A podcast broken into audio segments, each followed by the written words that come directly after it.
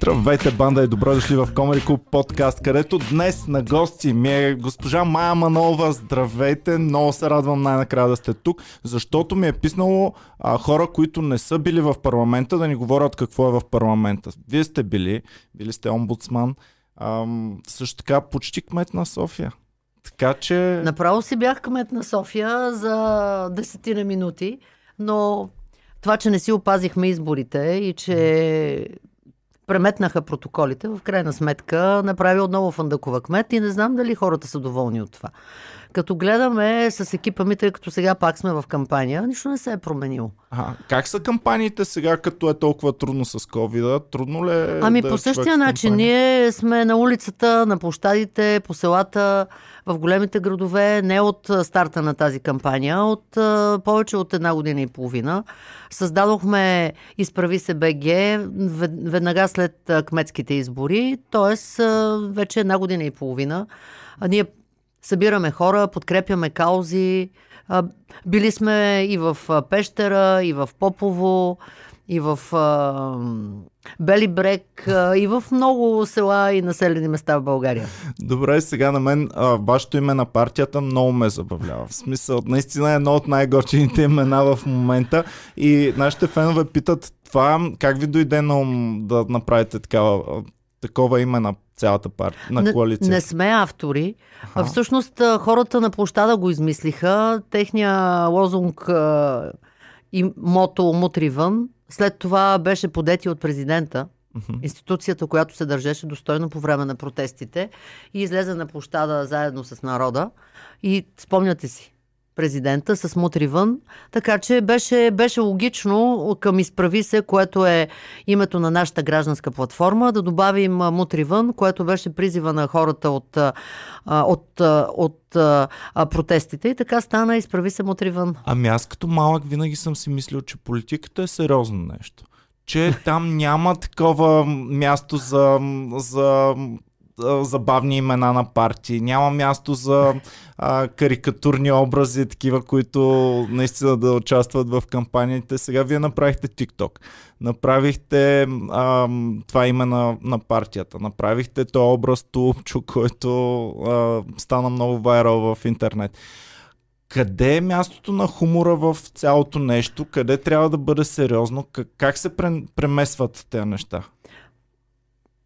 Смеха е важен, хумора и закачките са важни, но печално е, когато карикатури са народни представители с своето поведение. Какво, ако не комедия е да гласуваш Конституция и да не си я чел, да подпишеш проекти и да не си го чел, след дни да разбереш какво си гласувал. Абсолютно се държат комично част от народните представители. Мисля, че там имате много подходящи образи, които можете да показвате, да развивате и с които да печелите още и още аудитория, защото нивото драматично падна през последните години. Повече парламента всъщност е най- така, най-забавното шоу. Бих казала, че там ако проследиш един парламентарен ден, ще ти е много по-смешно, отколкото от а, редица комедийни предавания. Ами ние се забавляваме, ама що не ги е срам хората, когато изтресат нещо. Не, примерно подписах Конституцията, ма не съм я чел. Защо не го е срам човек да си го каже това нещо? Аз ако бях, може и да речем, а, без значение дали човек е корумпиран или не, направя някаква глупост, подписал е нещо без да го е чел. Обаче как ще си го кажеш това в национален ефир? Как а, ще го признаеш пред хората? Много е странно. Според мен, като бъдат избрани, народните представители минават в друга реалност, която няма нищо общо с реалността, в която живеят обикновените хора. Те а, започват а, да им се привиждат всякакви фантазни неща.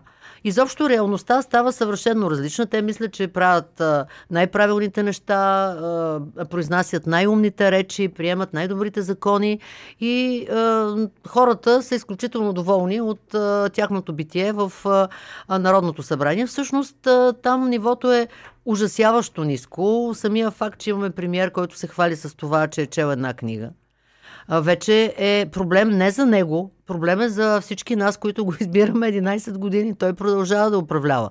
В другите общества политиците са свикнали, когато сбъркат да се извиняват, да кажат да, аз сгреших и наскоро имаше и едно изявление на Меркел, което беше във връзка с кризата, с COVID-кризата и с, и с ваксините. При нас се случва точно обратното.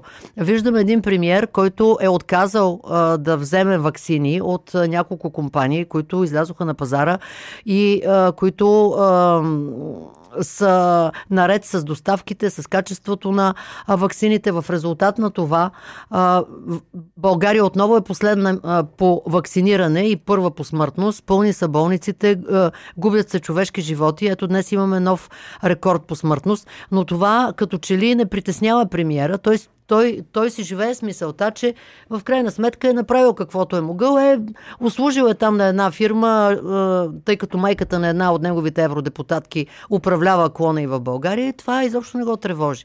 Това вече не е смешно, това просто е, това е драматично и за това трябва да се носи отговорност, включително наказателна отговорност. За това, че България щупи световните рекорди по смъртност. 260 души днес в България. В Великобритания са под 20. Да. Ами, пишат много неща за конспирации, за такива неща, че се манипулират всички бройки. Вие вярвате ли от това нещо? Че ни чипират и че ни пръскат от въздуха. А не, не, по-скоро, всеки, че който... се манипулират бройките и че виждаме едни бройки, които не знаем реални ли са или не са реални. Не знаем действително толкова хора ли умират, повече или по-малко ли. Всички се чудят за такива неща. Как да знае един обикновен човек като мен, дали това, което го четем е истина или е лъжа? Според мен го разбираме по най-трудния начин, когато се разболее някой от близките ни хора mm-hmm. и не дай Боже някой от близките ни хора, от приятелите, от познатите ни, загуби живота си в битката с COVID. И затова на едно семейство, което вечеря и има празен стол, от а, близък, а, когато са загубили, бодростта на премиера, че е договорил следваща доза от вакцини, които ще дойдат след 3 месеца, наистина звучи цинично. И наистина никак не е смешно, но а, ако се опитаме да обърнем нещата, добрата новина тук е, че на 4 април ще има избори с цялата тази безпросветност и тотална липса и на чувство за хумор, и на отговорност, и на чувство за отговорност ще се разделим много скоро. Имаме още 5 дни буквално. Това е добрата новина. Добре, обаче тези избори какво означават сега? Много от хората, които идваха тук, ми казват най-вероятно след тези избори ще има нови избори, защото най-вероятно няма да може да се сформира кабинет. Ами защо това да е толкова тревожно? Сега като се сформира кабинет и има две а, големи политически субекта в парламента, има стабилност. Тази стабилност каква е? Стабилност в бедността, стабилност в мизерията в неравенствата, в болестите, в най-високата смъртност, в най-високата корупция, в най-мръсния въздух. Мерси от такава стабилност. Нека да се разделим с нея. Само, че за да това да се случи, е изключително важно и даже няма да чакам да ме питате да кажа, че просто хората трябва да отидат да гласуват. Много е важно. Много е важно а, да отидеш да гласуваш, защото от твоя глас зависи как ще се управляват парите ти, как ще се управлява а, бюджета на държавата, какви, как ще се пишат законите, как ще се носи отговорност. Ако пък не те интересува как се управляват парите ти, кой ще ги краде и колко ще ги краде, то тогава остави си портфейла на улицата и просто да видим какво ще се случи. Ние сме оставили държавната хазна на едни хора, които нямат задръжки. И е време да ги отстраним от там. Добре, не, аз съм от а, поколението, които 90-та година бяхме много малки и от там нататък а, горе-долу помня какво се случва от 2000-та насам и сме разочаровани от а, много от правителствата. Общо взето, постоянно всеки иска промяна. И гледахме и възрастните какво говориха, като бяхме малки. Винаги промяна, промяна, промяна. Чакаме нов да дойде, чакаме нов да дойде. Сега имаме два вида партии. Партии, които са с хора, които са чисто нови, и не са ходили в политиката, дори да са много познати лица от телевизията, и партии, които са с познати лица, които са били в политиката вече. Кои са по-добрия избор? Вие сте била в политиката, знаете нещата отвътре. Сега, ам, казахте нещо много интересно, че ам, като влезе човек в парламента, тотално се променя. Става някакъв друг човек. Ами, вие като сте влизали, как се чувствахте? Първоначално имаше ли такова да, да, човек да се мисли за нещо повече от останалите? Първия мандат, примерно, или нещо подобно? Нека да започнем въпросите а, по ред, тъй Добре. като са важни всички, които, а, които зададохте. А, според мен, а, вашето поколение, а, поколението на 30 на 40 годишните, вече направи своето гласуване и своя избор. И те избраха да гласуват не в урните с ръцете си, те избраха през терминал 2 а, да заминат в, забележете, цивилизованите демократични държави. Няма хора, които да са заминали за Сирия, за Северна Корея, за Куба. Младите, активните, образованите направиха своя избор и те гласуваха за това в какво общество искат да живеят. И отидоха в общества, в които има правила. Нас в така ни които- обучаваха. В Нас които ни законите се прилагат еднакво към всички, и към министъра, и към чистача. Без разлика. В общества, в които не е нужно да си член на управляващата партия, за да можеш да се развиваш. В които има значение какво образование имаш. В които партийни калинки няма. Значи, младите хора, като по-умни от нас, огромната част от тях направиха своя избор. Те показаха а, за кого искат да гласуват и как иска да се променя България. Ето така да изглежда България в обществата, в които те живеят. Другите млади хора, които останаха тук, също направиха своя избор. Това лято в София в триъгълника на властта те излязоха и казаха какво мислят. Какво мислят за властта, какво мислят за партиите, какво мислят за премиера, какво мислят за колисието. Те казаха всичко това. Така че аз съм спокойна, че и младите хора, които са зад граници, тези, които са в България, те вече са го направили своя избор. Никой от тях няма да гласува нито за ГЕРБ, нито за ДПС, нито за ВМРО, за тези, които в момента зад колисно ни управляват. Те ще изберат някои от субектите, които бяха на площада, които бяхме на площада. И това е добре. А колкото пък повече хора от чужбина гласуват, толкова а, по-добри ще бъдат резултатите от изборите. Защото там няма купен вод, там няма натиснати хора, там няма а, изнудени хора, които да гласуват корпоративно, защото така трябва, защото Борисов е спуснал отгоре надолу по веригата. Така че, колкото повече свободен вод има, толкова резултатите ще бъдат по-добри. По-добри за България. А, да, аз съм била в парламента. Всъщност, аз си подадох оставката и се кандидатирах за омбудсман. А, след това бях 4 години омбудсман, имах най-високия рейтинг в държавата, бях Аз най-харесвана. това исках да кажа, че а, институцията на омбудсмана ние я знаем веднъж от университета и веднъж вече вие като станахте. Как така шумяхте толкова много, че разбрахме, че съществува това нещо и чувахме за него едва ли не всеки Ами, ден? това е доказателство, че а, всяка една позиция зависи от човека, който я заема. А, и че ако искаш а, да си полезен на хората, ако искаш да си ефективен, даже не е нужно да си на някаква позиция. Ето, а, след като, тъй като аз доброволно се подадох а, оставката, можех още да съм омбудсман, можех още да имам а, кабинет, А автомобил, подадохте? висока заплата и можех да имам най-високия рейтинг, което винаги е добре. Хората много да те харесват. Сега хората не ме харесват толкова. Има едни, които изобщо не ме харесват. И аз знаех, че, че ще стане така. Това е мой съзнателен избор. Защото а, наистина в България повече така не може. Не може така да се управлява, не може така да се живее. Защо не може да оставката? Ами Защо? подадох я, защото исках да променя нещата. Защото знаех, че първата битка срещу мутрите, срещу андерграунда, срещу едноличния корупционен модел, трябва да бъде в София. София се управлява така, както се управлява България. И трябваше да излезе някой срещу Фандъкова, който има достатъчно висок рейтинг, който ще отиде на балотаж, тъй като спомнете си, тя печелеше от първи тур, и който може да я бие. Не, че съм искала да ставам кмет. Не, че съм, а, че това е, е била моята фиксация или моето призвание. Просто някой трябваше да даде бой и хората да има за кого да гласуват. И за мен гласуваха близо 200 хиляди души. Всъщност, даже официалната разлика, а, която Мишо Константинов а, а, показа, беше 4%. По нашите сметки 2%, а реално ние си бихме в София. Но просто нямахме толкова ресурс, за да си осигурим застъпници във всяка секция и те откраднаха резултата на столичани. Но тогава аз реших, че няма да се върна а можех да се върна да продължа да съм омбудсман и че ще тръгна да създавам изправи се, да давам кораж на хората, да ги подкрепям. Ние подкрепихме и всъщност показахме, че ако искаш а, да помагаш и да си ефективен, можеш и да не вземаш никаква позиция. От позицията на председател на неправителствена организация ние успяхме да се преборим. Спряхме изграждането на а, инсталация за изгаряне на буклук в Шумен, в Попово. А, Преборихме се за заплатите на 800 души в Ловеч, на 500 души в Раднево. Подкрепихме а, кауза срещу изсичането на горите в а, Севлиево, срещу източването на язовирите от вецове близки до властта в Североизточна България. Показахме, че не е нужно да си на някаква позиция. И затова сега аз не отивам в парламента, за да съм народен представител. Аз бях 10 години.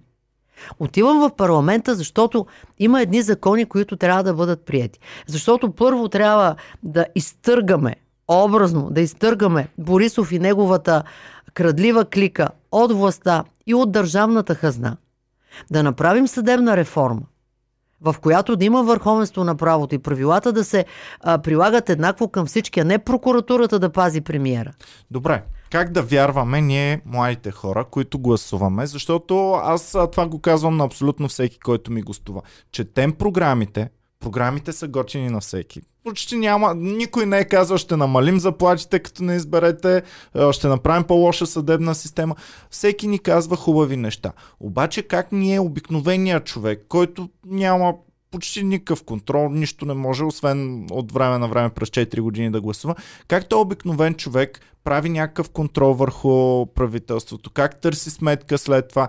Господин Хаджи Генов ми каза, ние ще търсим, ще искаме ревизия на предишното управление и така.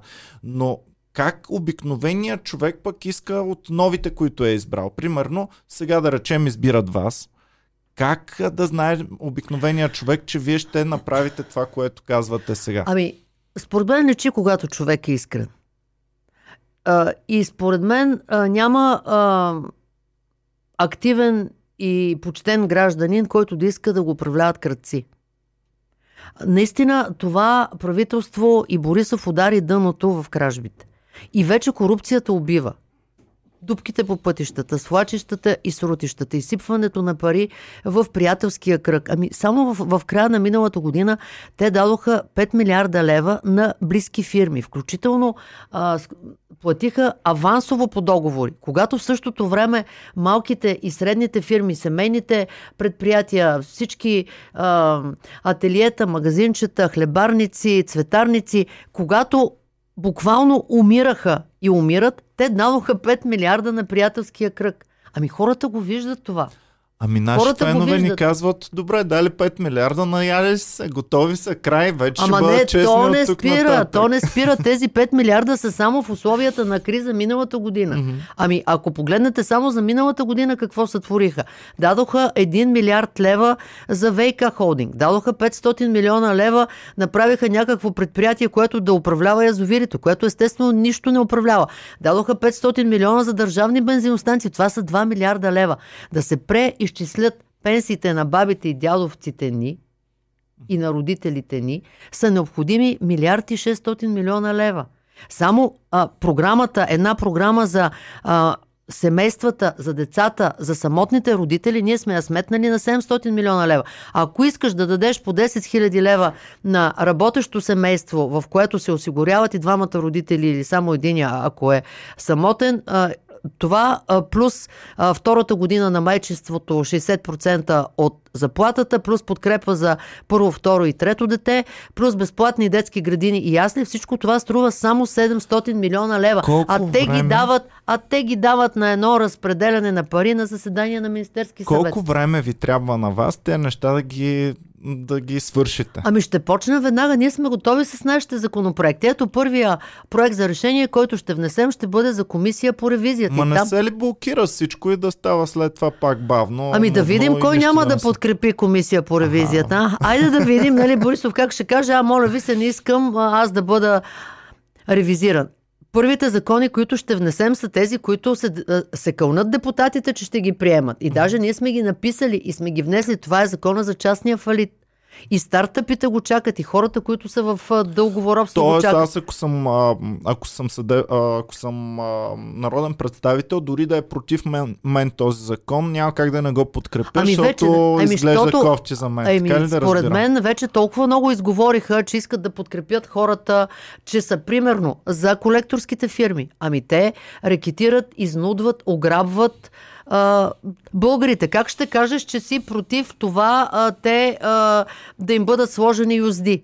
Или монополите, как ще го кажеш? Но просто трябва да има някой, който да извади закона, да го внесе, да го сложи на парламентарната трибуна и да каже, айде сега да ви видя.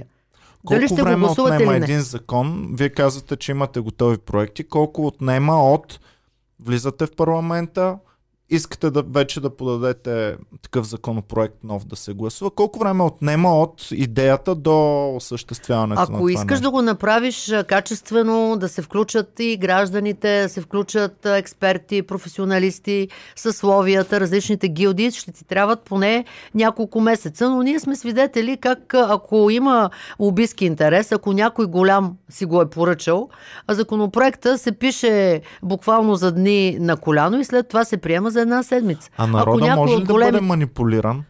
Народа може ли да бъде манипулиран и да си мисли, че а, примерно ако се вкарат достатъчно много пари да се лобира пред народа за даден закон а, и народа да си каже, ами това сигурно е много як закон, дай ще го подкрепям Ми- в такъв случай, пък всъщност закона да е в ущърп на народа. Ами хората изобщо не са глупави. Хората, особено когато става дума за важни техни интереси, могат да преценят кое е, кое е добре за тях и кое е зле.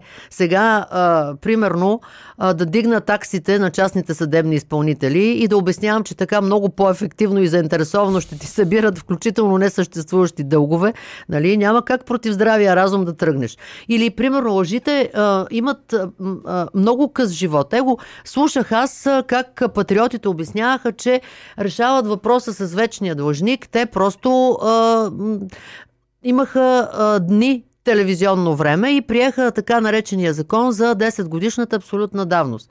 И какво се оказа, че просто този закон не работи. И сега какво като се бият в гърдите, ние решихме проблема. Какво сте решили?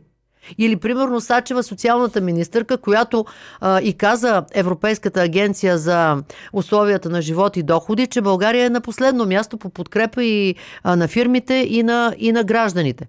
И тя си пренаписа домашното, подаде там възражение и след два дена те хората, нали, казаха, ето тук България е подала, много е добре, нали, на първо място е Сача. Ами то е смешно. На кого да каже тя, че сме на първо място? На тези ли, на, на които даде по 24 лева, на ден и ги накара в добавка да си плащат здравните осигуровки. Или на самоосигуряващите се лица, които не получиха и стотинка подкрепа. Или на малките фирми, които нищо не взеха. Или на тези, които бяха затворени по време на а, първата вълна, първия локдаун и още не са подали документи за помощ. На кого да го кажем? И нали е смешно? Прави ми Ето, впечатление. значи викнете Сачева. Добре. Искам да викнете Сачева, викнете сега преди изборите и искам тя да ви обясни как България е първа по подкрепа на бизнеса и на гражданите. Да дойде да го каже, е това ще е смях. Еми, прави ми впечатление, че сте един от малкото хора, които са ми гостували, които говорят с конкретни неща. Повечето хора ми говорят, да, ние ще оправим държавата, да, младите ще станат по-богати и така. А, вие говорите с толкова много конкретни примери. На какво се дължи това, че сте толкова по-добре запозната с конкретната а, тематика, с конкретни примери, които се случват? Дали защото сте били омбудсман и сте се занимавали лично? Или... Ами, аз 4 какво? години бях сред хората. Обещах, когато ми избраха за омбудсман, че ще изнеса институцията от жълтите павети, ще я преместя във всеки български град и всяко бълг... българско село. И това и направихме. Ние бяхме на повикване там, където има, има проблем, има наводнение, има проблем с сметките за ток или а, има проблем с някаква колекторска фирма, затворихме арбитражните съдилища. Просто бяхме на терен. След това, правейки моя граждански проект, аз отново бях на терен. Аз съм прекарала, не знам дали може да си го представите, но от институция с най-висок рейтинг, с най-висок авторитет, а, с а, а, а, респект отивам. А, всеки кмет предпочита да ми отвори кабинета, да се съобрази с това, което му казвам.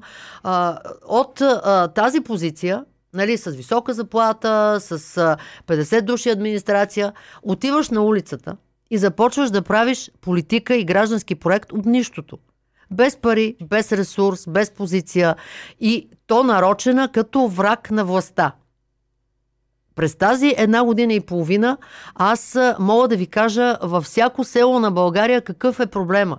Какво искат хората. Какво решение очакват. Това е Просто много интересно. политик, който да е а, ежедневно 24 часа 7 на терен и сред хората и да е сега, то ще е клише да кажа на пулса на техните проблеми, ама да е бил в къщите им, да е бил Това в ми е много дворовете им, интересно. да е бил... Губят ли политиците контакта с а, това и колко бързо го губят и кои, как всъщност, а, вие сега казвате, че имате връзка пряка с а, обикновения човек, с малкия човек. Ами елате в Той нашия офис, там е, човек. там е панир. Сега покрай COVID кризата имаме определени мерки, но иначе хора а, е пълно с хора, които искат помощ, конкретна, за някаква група. А, телефона звъни непрекъснато, хората пишат жалби. Даже е проблем, защото ние сме една шепа хора, а, как можем ефективно да помогнем на всички, но за всички по-важни каузи сме били на място и сме ги подкрепили. И сме им дали съвет и сме били, ние примерно с хората от а, Нова Загора, нахълтахме образно казано в РИОСВ, а, за да за да ги питаме кога ще вземат мерки срещу а, ужасната смрад, която се носи из Нова Загора. И тогава, представете си, шефа на Рио СВ се, се заключи в кабинета си. Той се барикадира и ние прекарахме отвънка на живо включване е, около час и половина. Добре, на такива пазача циркове му- как са възможни? На пазача му стана лошо и а, на мен ми стана съвестно, че може да се случи нещо на този човек и си тръгнахме заради, заради него и казахме, а, значи тръгваме не, си. не е излязъл то, който се заключва. Не, остана да си виси. Ние го виждаме как се движи вътре. Или сега а, отидохме а, на сметещето в, в Богров, а, за да покажем, че всъщност то, което отдавна трябва да е ре- рекултивирано и според Борисов и Фандъкова там трябва да има горичка с 80 а, а, хиляди дървета, че всъщност там си едно сметище, в което продължават да хвърлят безразборно буклук и тогава минахме, а, просто за малко се бяха разсеяли тези от охраната и влязохме там с 50 км в час да си снимаме какво се случва. Естествено, човека го уволниха незабавно и сега моята грижа е да му намеря работа. Защото наистина... А, А и добре, какво се случи с това смеч? А, с... Там имаше ли някакъв Съвето ли? резултат? Не, не, с а, това, този буклук, където е трябвало да има горичка. Стана ли нещо след това? А, Има не, ли това, развитие? Действието това се развива преди, преди месец време. Това Аха. е от сега, от, от 20 дена. Добре, не остават ли много такива неща, просто е така не, Ами, недоуправени след Аз това? си задавам въпроса, тъй като сега съм водач на листата в 23-ти мир. Това е София. Видяхме много силна конкуренция има там в тази листа, между И ще видим накрая. А, и понеже а, сме на терен, аз а, повече през тази една година и половина си признаваме, че бяхме из, из страната да подкрепяме, особено хората в малките населени места, те са смачкани. Скачат им по главите кметове, всякакви местни дерибеи, а, опитват се да ги купуват, да ги притесняват, ако не си с властта, значи няма да имаш работа, няма да имаш доходи. А, но сега, една година и половина по-късно, всъщност какво виждаме в София? Кое от обещанията на Фандъкова беше изпълнено? Нищо не се е променило. Ама разбирате ли? Абсолютно нищо. Всички приказки. Спирам да застроявам зелени площи. Почвам да правя градинки и детски площадки. Осигурявам детска градина за всяко дете. Оправям въздуха. Разбирате ли? Ама нищо. Ама абсолютно нищо. Отварям общината за хората. Правя дигитални. Нищо. И сега даже си говорим, тъй като в младост сега са почнали да притесняват там едни хора, които с малък бизнес се занимават и търсим решение и всъщност си давам сметка, ами извинявайте, тази жена, която във всяка една предизборна кампания обещава едни неща, после не ги прави. Лъже хората, пак а, а, корумпирано се разпределят обществени поръчки, пак ремонт на ремонта. Ами тя, лъжейки и нищо не правейки, пак я избират. Аз Хората сега казват, няколко... добре, вие защо? Ние гласувахме, защо не спечелихте?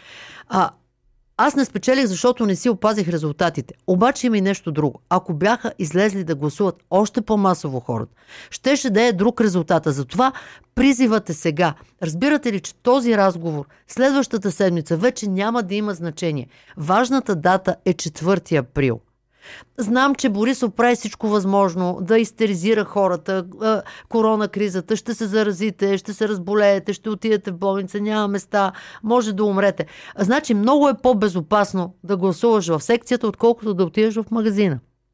Но е много е по-безопасно.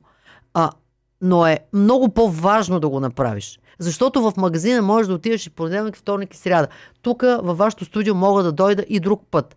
Сега важното е на четвърти да се гласува. Да не оставим Борисов и такива като него и заместничката му Фандъкова отново да успят хората отново да спечелят, без да са си мръднали пръста за народа. Напротив, ограбвайки го. Аз сега това предаване го правя точно с тази цел. Доста години не съм гласувал. Обещах пред феновете, които ме помолиха то път да гласувам. Обещах им да гласувам. И цялата идея на това, което го правим е да си избера партия, да избера за кого да гласувам. Обаче а, имам проблем с доверието. Това ми е моят голям проблем. Аз ви казах, харесва ми какво ми обещават много от партиите, вашата партия, много партии ми харесват какво обещават. Обаче как ще знам, че това действително ще се случи след това? Как да знам, че няма да стане това, което казахте, че като влезе в парламента един депутат, той се променя. Изведнъж подишва нещо, слагат във въздуха ли, да знам какво става там. Еми, вероятно ги опойват с нещо.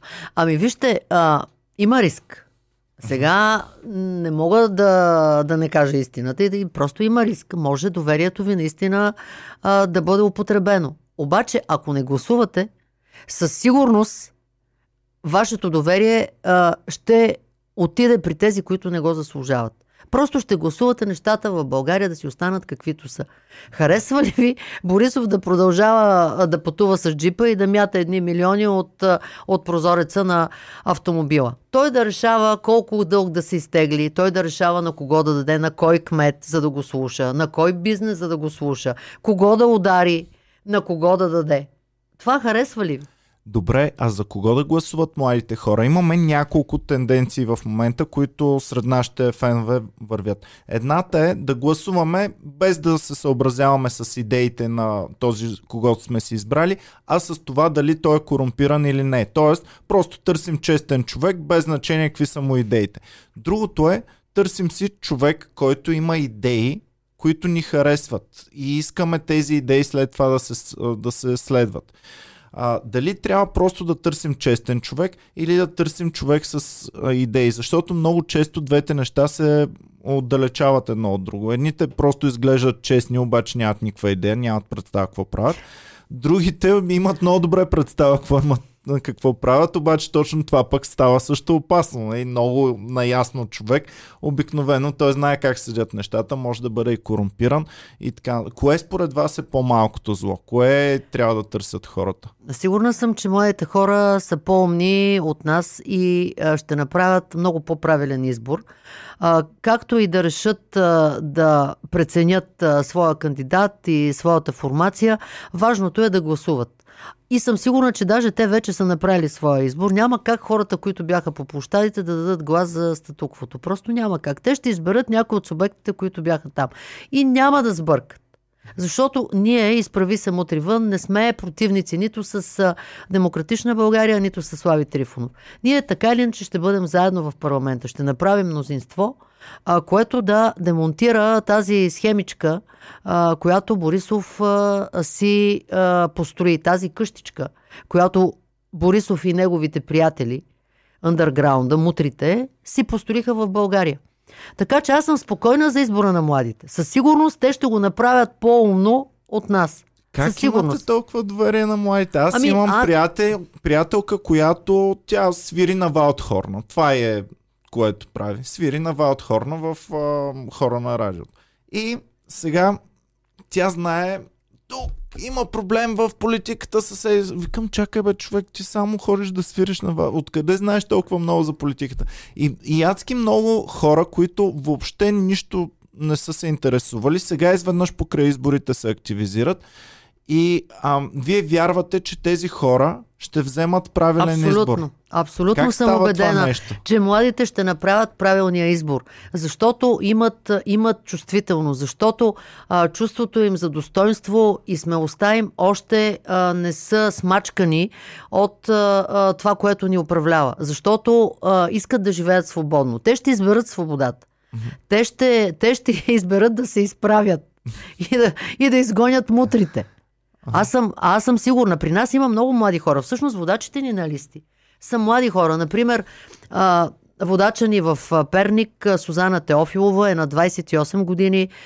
Тя в Перник, всъщност ние така се харесахме с нея. Тя правеше кампания книга вместо Винкел на 24 години. Представете си, занимава се с това да пропагандира книгите, да прави библиотека за всички. Ето една, тя има онлайн магазин и се занимава с собствен Обаче, бизнес. трябва да избират тези хора с винкелите. Ами ще изберат тези хора, защото няма как да не харесаш един млад човек, който има и чувство за хумор. Ще каже, ето ти книга вместо Винкел. Или нашият водач в Русе. Той е на 26 години. Председател е на студентския съвет във вуза там и е председател на младежкото БЧК. Той и ние, даже аз а, имам, а, той просто е роден политик. Почтен, образован, готин, надъхан лидер. Естествен младежки лидер. И ние горе-долу виждам как, са, какви ще, как ще изглеждат следващите а, президенти. Ето ще той, изглежда? еми ето това е потенциален бъдещ президент. Водача на изправи се а, мутри вън в Русе на 26 години. Имаме веднага за следващите, за следващия мандат 16 годишен младеж, който сега не е в кампанията, но се включи в гражданската платформа. Той дойде и каза, аз искам а, тук нали, да се включа, харесват ми вашите каузи. Всъщност той направи моя тикток. Моя профил в тикток е негова работа. И ние му казахме абсурд, нали? Ти си на 16 години, изобщо а, ние все пак сме гражданска организация, обаче не може. Какво трябва да направим и твоите родители евентуално да напишат а, нотариално заверена декларация. Той дойде след 2 часа с, нота, а, с нотариално заверен а, декларация от двамата родители, че не възразяват той да се включи в работата на гражданската платформа. Е, сега сме го отстранили в политическата ага. кампания, защото вече става дума за избори. Но това са а, млади хора, а, които са, имат особена чувствителност. Добре, как ги запазваме тези млади хора да не станат стари корумпирани хора? Защото има една такава много известна вълна в размислите на хората, че всеки, който се докосне до политиката, рано или късно вече се корумпира, почва да прави компромиси с себе си, трябва да влезе в това. И всички казват, дори не в България, в света, хората казват, политиката е мръсна игра. Ами така Политиката е, е мръсна. Така е и хората го виждат сега. Аз какво да кажа? Всички тези а, посредствени хора, които ни управляват, защото за Бога, вижте как изглежда председателя на парламент. Вижте как се държи. Като не гласуваш за Борисов, ходи пеша или да не възпроизвежда мония запис. Ами всеки човек с достоинство, всяка жена с достоинство, когато шефа и в партията я а, характеризира по този начин, си подава оставката и отива да прави нещо друго. Нали инженер? Нали е била менеджер в а, някакво предприятие? И добре, имаш си професия, защо стоиш там? И даже това не е лично. Те не разбират, те не разбират къде се намират и какво оглавява. Тя не разбира, че е председател на най-високата институция в България парламента. Тя не разбира, след като се оставя председателя на парламента да бъде унижаван от един партиен началник, в случая премиера Борисов, значи те въобще не разбират къде си и какво са. Ми вижте правната комисия. Ами вижте на какво приличат, какви, какви закони приемат, вижте нивото на дебата. Просто да не, ги, да, не ги, да не ги изреждам. Значи това наистина е стигнало дъното и хората са прави да им се подиграват. И сега какво се случи с журналисти, за да ни за да не гледат какво се случва, са ги натикали в едно помещение в новата сграда, да нямат достъп, да не им а, слагат микрофон и да не ги притесняват с въпроси. Така че това, което ние сме обещали от изправи се на журналистите, влизаме в парламента и пускаме журналистите сред депутатите. Е тогава колко работа ще има за вас. Тогава това студио го местите в парламента. И забавата започва да тече. Но истински се надявам, че този път, особено след протестите лятото, а, хората наистина а, ще гласуват за а, личности с качество. Добре, а, сега казахте за тая обида, която беше станала към председателя на парламента. Ами, Интересно ми е, трудно ли е да бъде жена, а, един човек жена в политиката? По-трудно ли е, отколкото да бъде мъж в политиката? Защото а, моята приятелка е малко феминистка. Тя винаги се кефи, когато има жени в политиката. Винаги е малко по а, така.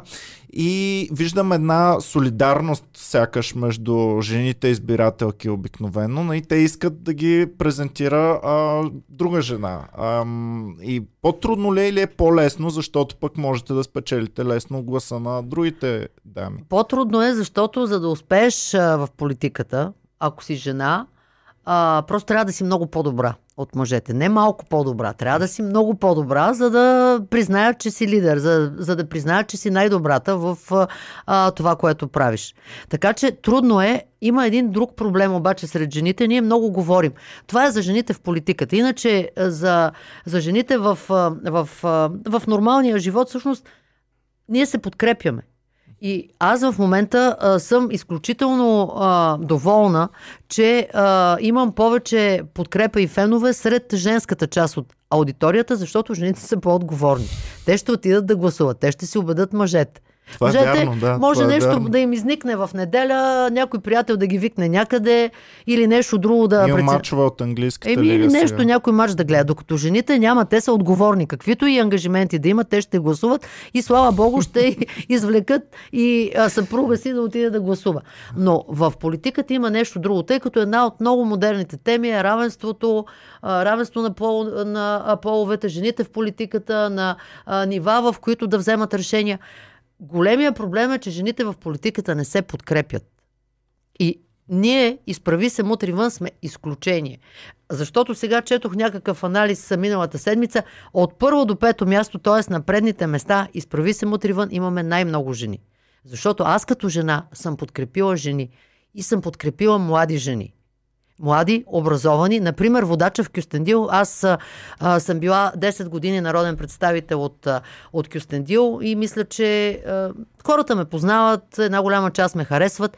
Предизвикателството сега беше да намеря по-добър от мен.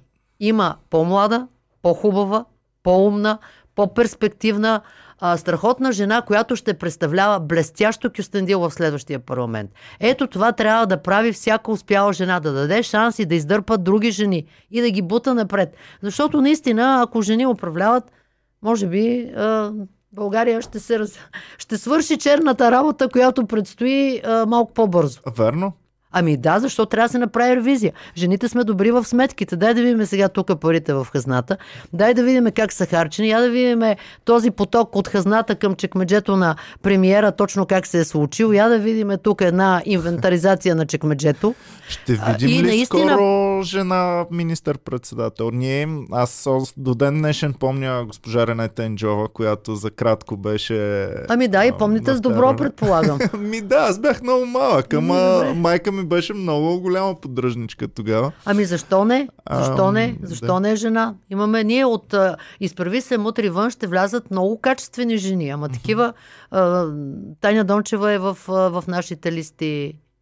А, има много млади жени. А, Перник, а, Кюстендил, Монтана. С госпожа Корнелия Нинова подкрепяте ли се? Как се взема Ами ние сме конкуренти в тази кампания. Ние сме номер 18, те си имат друг номер, имат си други листи. Ние сме конкуренти. Ясно. А поддържате ли си някаква връзка, защото сте били заедно в партията едно време? Ами не особено, да Не. кажем така. Не особено. Много не си поддържаме връзка, даже хич. Но а, имам много приятели, естествено, в а, Социалистическата партия. Там има много, много свясни и качествени хора. Всъщност и в ГЕРБ има такива. Много свясни и качествени хора. На които също им е нелеко неудобно. Много им е неудобно, когато лидерът им се излага по този начин, излага България. Има много хора, на които просто имате губа а, на върха на държавата и на партията им да стои такъв човек. Прави ли ви впечатление? Например, аз тези дни се замислих, че Борисов го няма на нито един предизборен плакат. Няма го. Те нямат плакати, Аз нямат гледах, билбордове имат с бори. билбордове, принципно Имат много. партия. Имат много, но са, би но са си показали, имат много билбордове, но са си показали или логото на партията, или са си показали водачите по места. Борисов не грее от нито един плакат. Защо ли? Може би защото а, вече нищо не носи не, а, неговата поява. Ние бяхме свикнали да гледаме в генералска униформа, прегърнал един, тупа друг, ръкува се с трети. Вече няма какво да прелива. И тук то не е смешно. Ама а, според мен е важно. А, когато човек стигне някакъв предел, в който е, с него са били свързани надежди и очаквания. Спомнете си как почна. Той ще пребори корупцията. 11 години по-късно е символ на корупцията. Може би е по-добре да си тръгне, вместо да се излага по този начин. И вместо да излага а, хората, които са неговия отбор. Защото там има свясни хора. Е, сега жалко е. Жалко е и тъй като си говориме нали, изобщо как, как, как изглеждат партиите, сега на финала, когато той е абсолютно компрометиран, хора, които имат биографии, които са успели, които Айде по-добре да не говоря. Добре, хубаво. Да видим обаче кои... Да, искам кои да кажа ви... тези хора да се оставят да бъдат смачкани.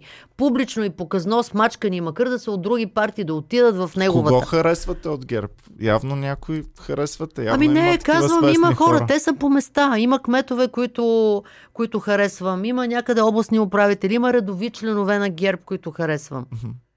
Моята теория е, че в толкова много хора се трябва да има свестни ами да. хора. Да. Има, има, има свестни хора във всички партии, но тук е изродено ръководството на тази партия, защото в ръководството и няма нито един свестен. Добре, нито Фандъкова, нито ви... Борисов, нито Томислав Дончев, нито Тома Биков, никой от тези хора. А, само ги погледнете. Томислав Дончев 11 години получава държавна заплата за това да въведе електронно правителство. 11 години ти плащат заплата. Похарчил си милиард лева и в крайна сметка не си свързал даже НАП с митниците. Ами от това страда целият бизнес. Всъщност корупцията, а проблемите на хората, на бизнеса са заради това, че няма дигитализация. Как си представяте точно електронното правителство за нас обикновения човек? И там между самите агенции, между самите институции, ясно, окей, там ние обикновените хора няма да го видим с очите си. Обаче, ама, ама то е много човек, важно, за да има бъде... връзка какво е влязло в държавата и колко, а, а, колко мита и акциз трябва да бъдат събрани. Като mm-hmm. нямаш връзка от това, което влиза на митницата и в НАП какво се отчита, ти създаваш условия за контрабанда. Виж, се работите ли в тази насока много бързо да се случи Разбира това се. Нещо? Всъщност, тъй като ме питате как си го представям, аз си го представям като една администрация без гишета. Mm-hmm. Просто няма гише. Няма гише в Четох, ЮСВ. че в програмата няма ви гише. го има като точка да, това без администрация гишета, без, без гишета. гишета. Без гишета. Добре. Всичко е онлайн. И там да можеш в реално време да знаеш къде ти се намира жалбата. Mm-hmm. А не сега отиваш, подаваш и вече чакаш. И ако не искаш да чакаш, трябва да си платиш. Трябва да дадеш рушвет. Всъщност, липсата на електронно управление е хранителна среда за, за, за корупцията от най-низко до най-високо ниво. Сега отиваме вече към много наболялите проблеми и те неща, които ще ги видим след 5-6 дни. Това е естествените партньори, кои са на вашата партия. Интересно ми е първо да видим как се харесахте с отровното трио и какво, как се събрахте, ам, как решихте да бъдете заедно и след това да видим кои пък ще ви бъдат по-големите, най-по-широките партньори след като влезете в парламента, защото гледам, че май, май повечето социологически агенции Всички. пишат. Всички, Всички пишат, даже че вече сме пета сила спрямо а, някои а, с а, близо 7%. Сега, като всички сме наясно кой им плаща на социолозите, кой ги храни от избори до избори. И как, за съжаление, са принудени да си продадат душите. Сега няма как да вярвам на социолозите. И аз имам и причина. В цели... И даже тя е много, много е лесна за показване. По време на местните избори. Първо част от социолозите обясняха, че Фандъкова ще, ще спечели на първи тур. Ние на втория тур разликата ни е 4%, те обясняват тя как ще спечели на първи. Второ, част от а, фейк социолозите обясняваха, че на балотаж с нея ще отиде Ангел Джамбаски от ВМРО. Той финално направи под 4%. И вече трето, в самия изборен ден, през целия ден от сутринта, макар да е забранено, всички социолози започват да вадят разлика между мен и Фандукова 12, 14, 16, 18%. Знаете ли колко хора не отидоха да гласуват? Заради това, Ами че да, няма смисъл. социологията- Защо да гласуваме? Тя Фандъкова е спечелила. Да, и, искаме да се махне, но понеже не сме чак такива фенове нали, на а, Майя Манолова, ако имаше шанс, щяхме да отидем. И сега а, просто трябва да се спазва някакво приличие. Аз затова съм им, съм им обещала. Влизам в парламента Даже моя, моя екип има по-атрактивна идея. Аз им бях обещал, влизам в парламента и а, първите пет дена ще обяснявам всеки от вас какви проценти ни е дал.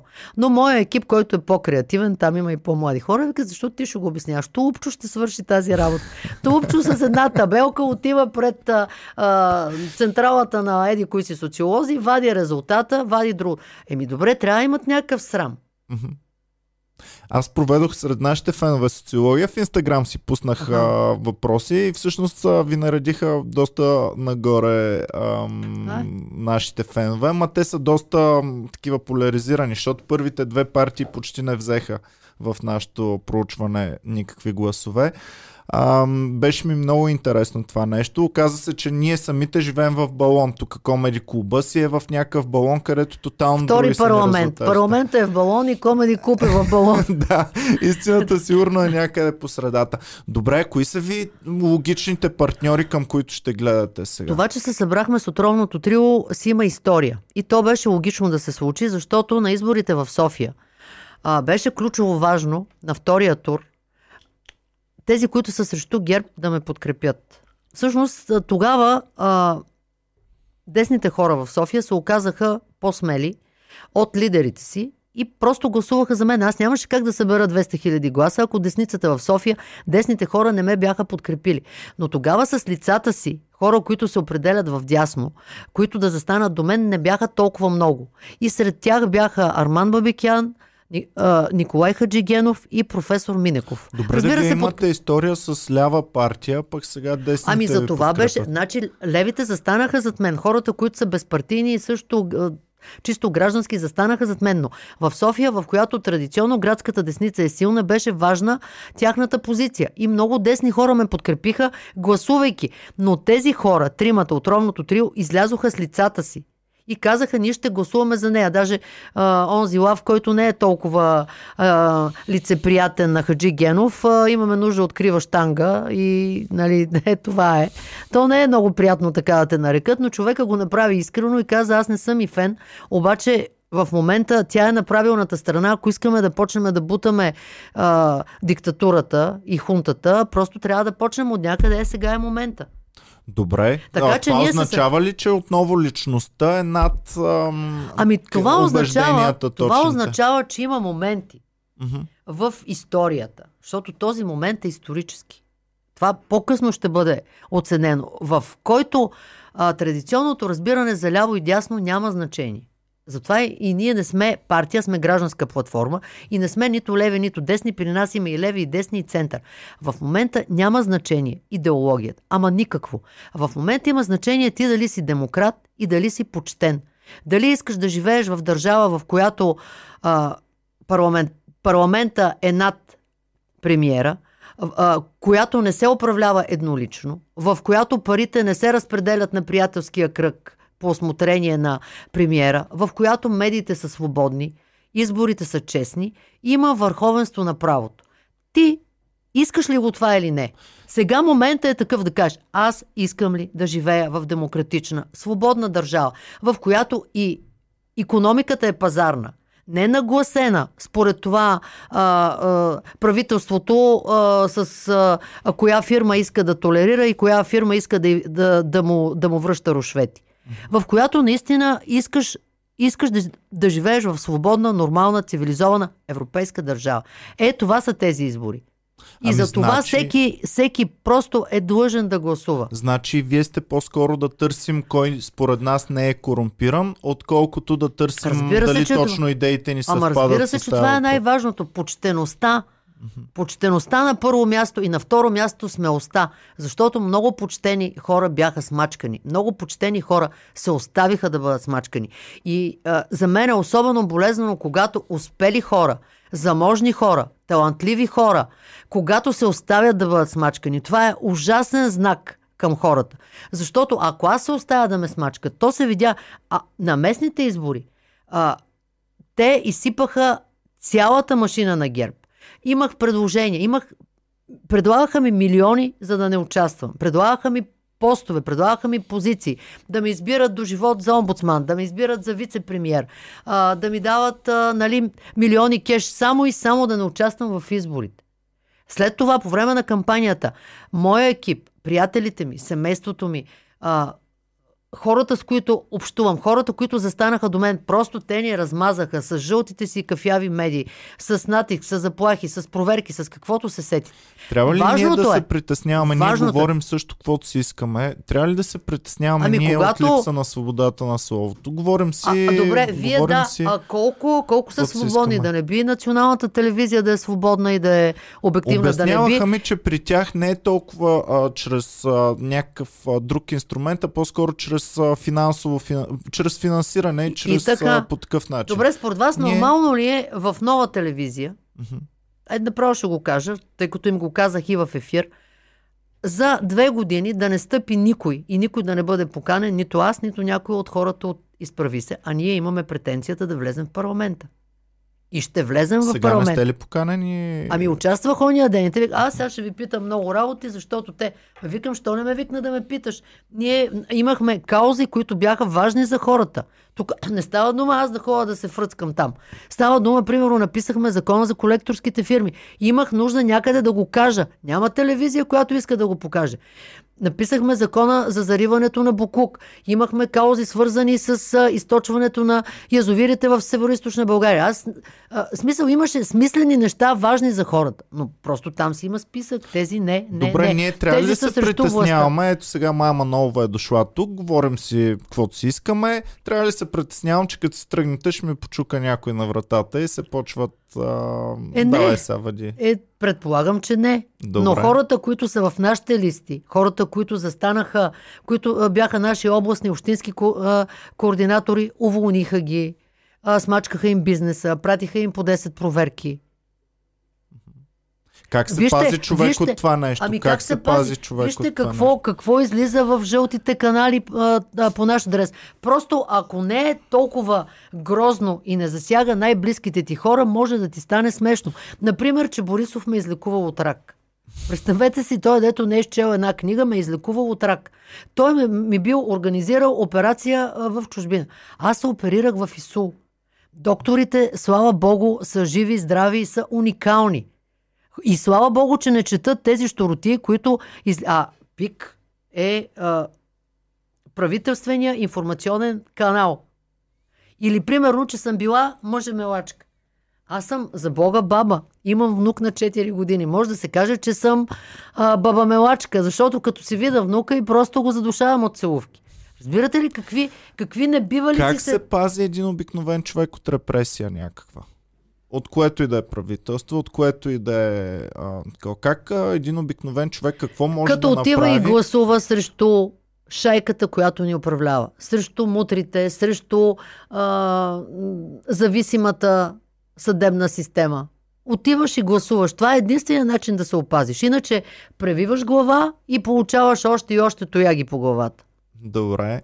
А, дайте само да се върнем в такъв случай за по-широките коалиции, които сега са възможни между, между кои партии да очакваме. Вашата партия, с кои партии можем да очакваме и с кои твърдо няма ами ние да казахме ясно. Ние казахме ясно, че по никакъв повод, по никакъв начин, при никакви условия с ГЕРБ, ДПС и ВМРО. Всъщност тайният план на Борисов е това да бъде следващия управленски формат. Те за това искат да свалят активността, да оплашат хората, да не гласуват. Сега протоколите ще са ужасно дълги и сложни, по 20 страници, много грешки ще се, ще се допускат, хора няма да гласуват, много са карантинирани.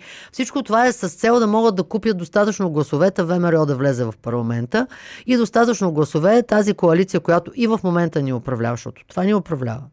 Борисов с Певски и с, и, с, и с патриотите.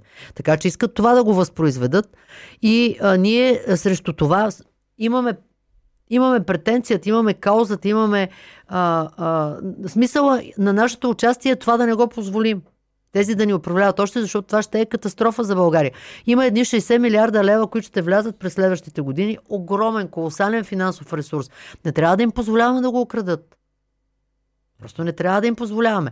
Така че ние с тези никога, наши естествени партньори са Демократична България и партията на Слави Трифонов и това ще бъде следващото мнозинство в парламента. Ние, извън парламентарната опозиция, в лицето на Изправи се мутривън, Слави Трифонов и Демократична България ще бъдем първа политическа сила в следващия парламент. Ще гледате ли на Слави концерта в петък вечер? Ще има в а, YouTube. Ще пуснат. Ще го гледам на следващия ден, защото кампанията продължава и ние сме на терен. Така че Окей, okay, ами сега, а, има един а, такъв кофти въпрос, който всички фенове са ми писали. Няма кофти въпроси, просто трябва да има честни отговори. Да. Ако си политик, отговаряш на всичко. Еми да, и сега трябва да попитам, няма как. Давай, давай. А какво стана с Певски там? Какво се беше объркало? Тогава или тога, сега тогава, какво става? Тогава, сега, сега. А, значи на този, този въпрос ми е задаван около 370 пъти. Всеки сигурно всяко И съм отговарял около 370 да. пъти. Да, факт е, че той беше предложен тогава от а, лидерите на двете партии, които, само отбелязвам, тогава официално управляваха. А, Сергей Станишев и Лютви Местан.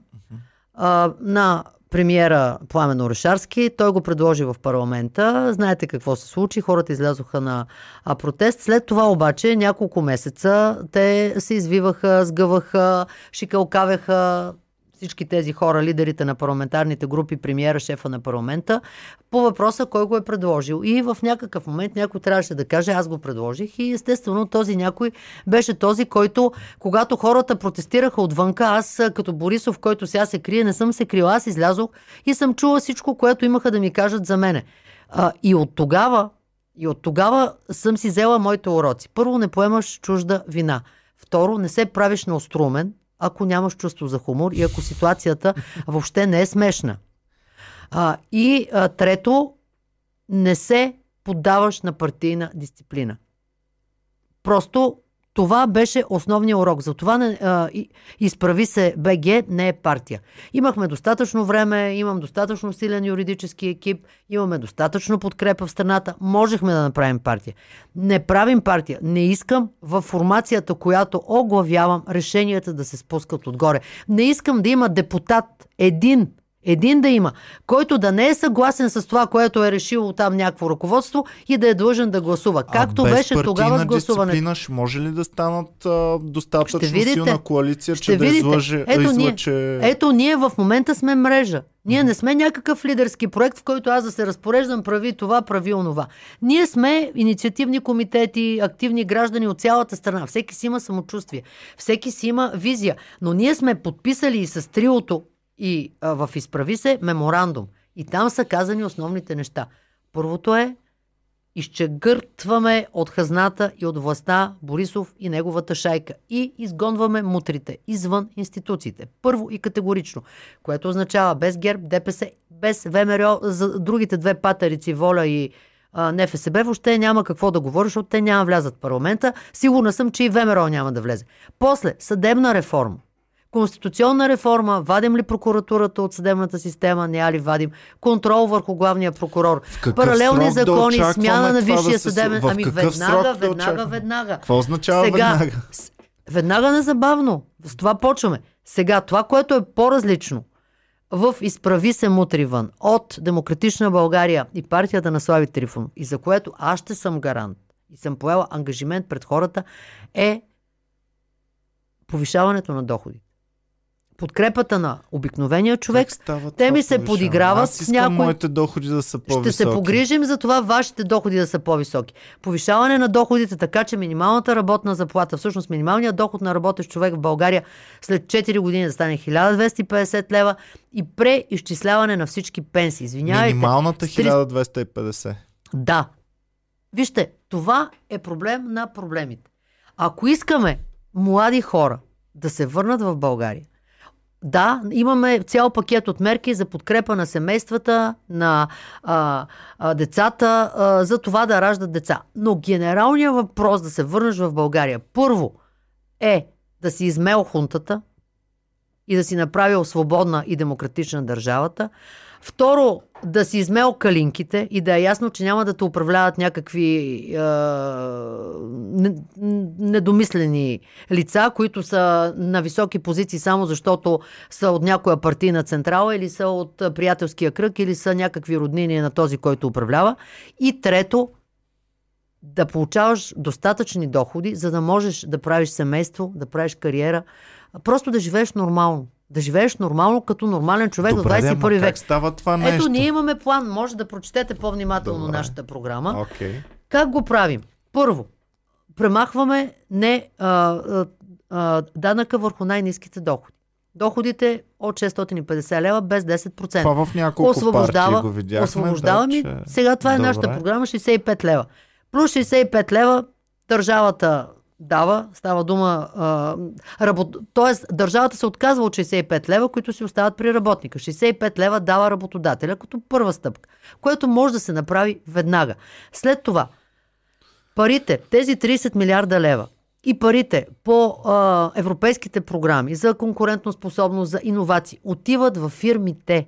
Не отиват в нова администрация, както предлага ГЕРБ с техния план за устойчивост и развитие. Отиват в фирмите, отиват за да економиката, всяка една фирма да може да се преструктурира, да може да се модернизира, да може производството и да стане такова с по-висока добавена стойност.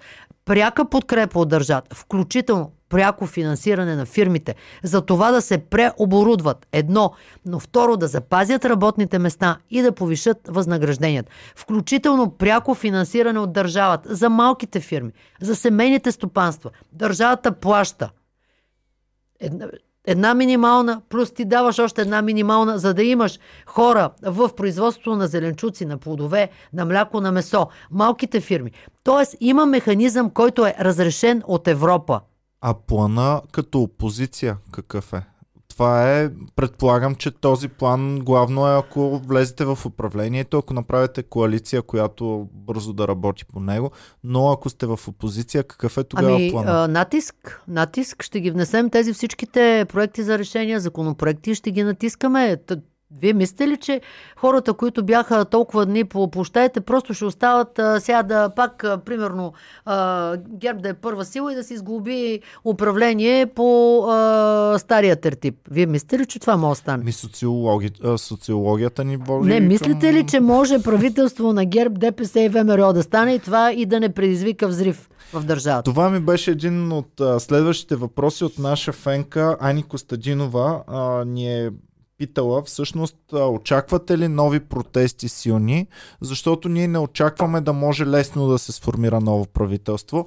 А, а, ако старото правителство отново е първа политическа сила, очаквате ли големи протести?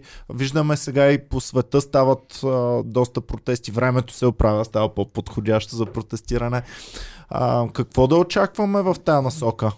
Дали ще има пак протести, ако ГЕРБ отново е първа политическа сила? Ако изборите а, бъдат като тези в София, със сигурност ще има протести. Всъщност пазара на гласове започна и върви с страшна сила. Мизата стигна 250 лева в страната за глас. Представете ли си колко пари са откраднали, за да могат да плащат десетки хиляди гласове по 250 лева? Наистина ще купуват безобразно, но тъй като и купения вод няма да им стигне, ще се опитат да фалшифицират протоколи, както правиха и в София. И вече третата фаза е данните, които от протоколите се пренасят в информационно обслужване. сега ме е яд, че момента нямаме в- гост от ГЕРБ, който да каже пък другата гледна какво ще точка, ама каже? не ни дойдоха. да? Аз съм ги поканил, между другото все още е отворена поканата към абсолютно всички политически сили. Заповядайте, защото ам, искам да чуем и другата гледна точка, но ам, той купен вод много се говори за него. Какво ми пречи аз да взема парите, пък да си пусна бюлетината Ами за когото страхът, си искам? страхът в малките населени места и контролът. А, сега част и по време на изборите в София и сега изискването да си вземеш парите да се снимаш бюлетината. Не просто, защото по едно време а, беше достатъчна снимка и той по а, така оправните си фърляха една снимка, нали, си я, онлайн, си я, просто си я пращаха един на друг, показвам снимка гласува на ГЕРБ, айде довиждане всички за ГЕРБ. Но сега искат снимка с теб, с бюлетинката. Добре. А, много интересен и, си, друг въпрос. И сега, а, а как ги контролира? Еми сега на изборите в Мъглиш, сега имаше частични избори в Мъглиш. Какво измислиха а, престъпните умове на купувачите на а, вод? Оранжеви маски. Тъй като плащаха гласа много скъпо, 250 лева и тези пари... В Мъглиш. В Мъглиш. Как ще се върнат тези 250 лева? Еми, имат си план, там има да се, да се асфалтира, да се има разни проекти. Те са ги сметнали 40% фира. а, и okay. в, по време на изборния ден в едната от секциите сигнализира, че хората, че една част от хората влизат с оранжеви маски, излизат от помещенията и отвънка в двора на училището ги събират в една турбичка и ги броят. И ние сигнализирахме веднага, оказа се, а в същото време в изборните помещения има маски. Там има дезинфектант, маска и всичко. Ти можеш да отидеш, слагаш си я, гласуваш. Тези всичките са с оранжеви маски. Естествено, сигнализирахме прокуратурата и какво излезе след два дни. Какво казаха правоохранителните органи. Направили разследване, бил дошъл някакъв човек, който не е местен, който решил да продаде много изгодно или да подари тези маски за стотинки или въобще ги е бил подарил, не е ясно, след което човек е изчезнал. Нали? Това са едни фантастични герои. Е, един човек, който нали, разнася маски. Просто да си, да си преборят гласовете, за да после да се плати на този, който ги е организирал. То е толкова елементарно. Добре, а на мен ми е много интересно друго. Какво се случва с гласа ни, ако гласувам за 31-та партия, не подкрепям никого. Какво се случва тогава? Това добре ли е да се случва? Адски много от нашите зрители ще гласуват с 31-та опция. Ами това е едно избори. предупреждение за, за всички, които участват в изборите, включително и за тези, които претендираме а, да сме срещу статуквото, да предлагаме альтернатива, да искаме да разграждаме корумпираното управление, че а, нещо не е сработило в, а, а, нашото, в нашото представяне, в нашата връзка с хората, че нещо не са ни разбрали, след като а, при този в момента, при този избор, а, наистина за първи път има, има, има толкова формации, които а, наистина а, искат да разградят този, а, този модел и които са альтернатива на ГЕРБ. Значи нещо, нещо сме сбъркали. Това би бил този вод, но иначе и този но, глас ще никой отиде... не му пука или и пука този... ли му на някой за това нещо? И как да не ни пука? В смисъл, това е а, много, а, много, много голям шамар. Ако за първа всички... политическа сила е номер 31, не Ма подкрепям никого. В момента дошло е време Шамара да го отнесе ГЕРБ и Борисов. Има кога да бъдат превъзпитавани като цяло всички политици. Защото мантрата всички са маскари. Тя много добре обслужва Борисов. И сред политиците има почтени хора. Има а, сега много нови хора, които влязаха в политика. Има едно очакване, една надежда, че ще сложим край на корупцията която буквално а, ограби българите. И сега да кажем всички са еднакви, първо не е вярно. Второ, наистина няма да, няма да доведе до промяна. Има време кога да, а, да наказваме целият политически елит. Сега е дошъл момента да накажем Борисов. Защото той в първо лице е отговорен за това, което се случи през последните 11 години. Може ли един човек да е толкова могъщ и действително той да е?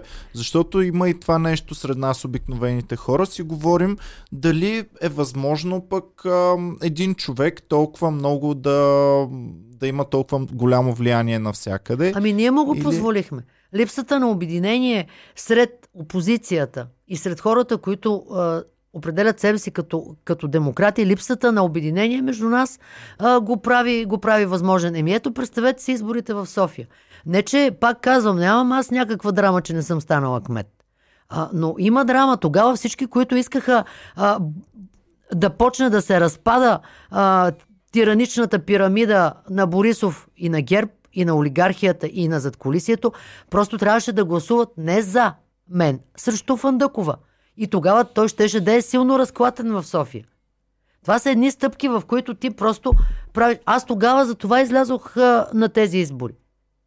За това си оставих зоната на комфорт и отидох да, да, да, да участвам, защото просто тогава нямаше друг, който да може да ги събере тези гласове. И хората наистина вие, да, тук има смисъл да гласувам, защото може това да го бутнеме.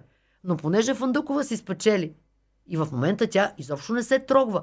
Нито от това, че децата пак са без а, детска ясла и без детска градина. Нито, Толкова че ли е лоша продължава... тя на мен не изглежда мила жена. Ама не, такава... тя си е много мила. Тя си е много мила, обаче на столицата ни вижте на какво прилича. Вижте метрото. Пуснаха го и след а, а, три седмици а, протече една метростанция, пропадна друг а, а, тротуар, разместиха се релсите ми. Това са стотици милиони левове. Добре бе, а, не е ли Вижте всеки Буков. човек да иска да е хубаво? Тя самата не е ли искала хубаво Ами, да стане метрото? Според нея е хубаво е. Не е хубаво. Добре. Ама Добре. според хората не е хубаво. В момента, в който започнат да ти изграждат поредния блок пред прозорец. Погледнете на какво приличат министерски а, ливади. Погледнете в младост какво се случва. Презастроиха вече и овче купел. Погледнете обеля. Аз... Значи тези хора нямат насита, бе Боже, няма спиране. Ще, докато не стане всичко бетон, бетон, бетон, бетон, просто не. Ами, самата Фандукова, ние сме осъдени България като държавата с най-мръсния въздух. Столицата ни е, има, има дни, в които е най-мръсния град в света. И в момента Фандъкова строи инсталация за изгаряне на Букук в центъра на София. Ами добре, това хубаво ли е? Хубаво ли е малко отрови, нали, да подишаме и от инсталацията? Вярно? Много хора Хубаво от е. провинцията ще кажат, нека се троват София. Хубаво е за тези, които ще карат букулка. Защото от това как се печели? Ние ходихме да снимаме там вече пишман са станали от нас. Снимаме от едно хълмче пристанището Варна-Запад. Значи там стоварят балите с буклук от чужбина. Продължават. Добре, ние си имаме достатъчно наши букуци, които са разхвърляни и около София в незаконни сметища. Значи те са сигурно над 200 смет. Повече са. Всеки хвърля, а, общината ни пука, а, а в същото време вкарваме и буклук отвънка. И знаете ли защо?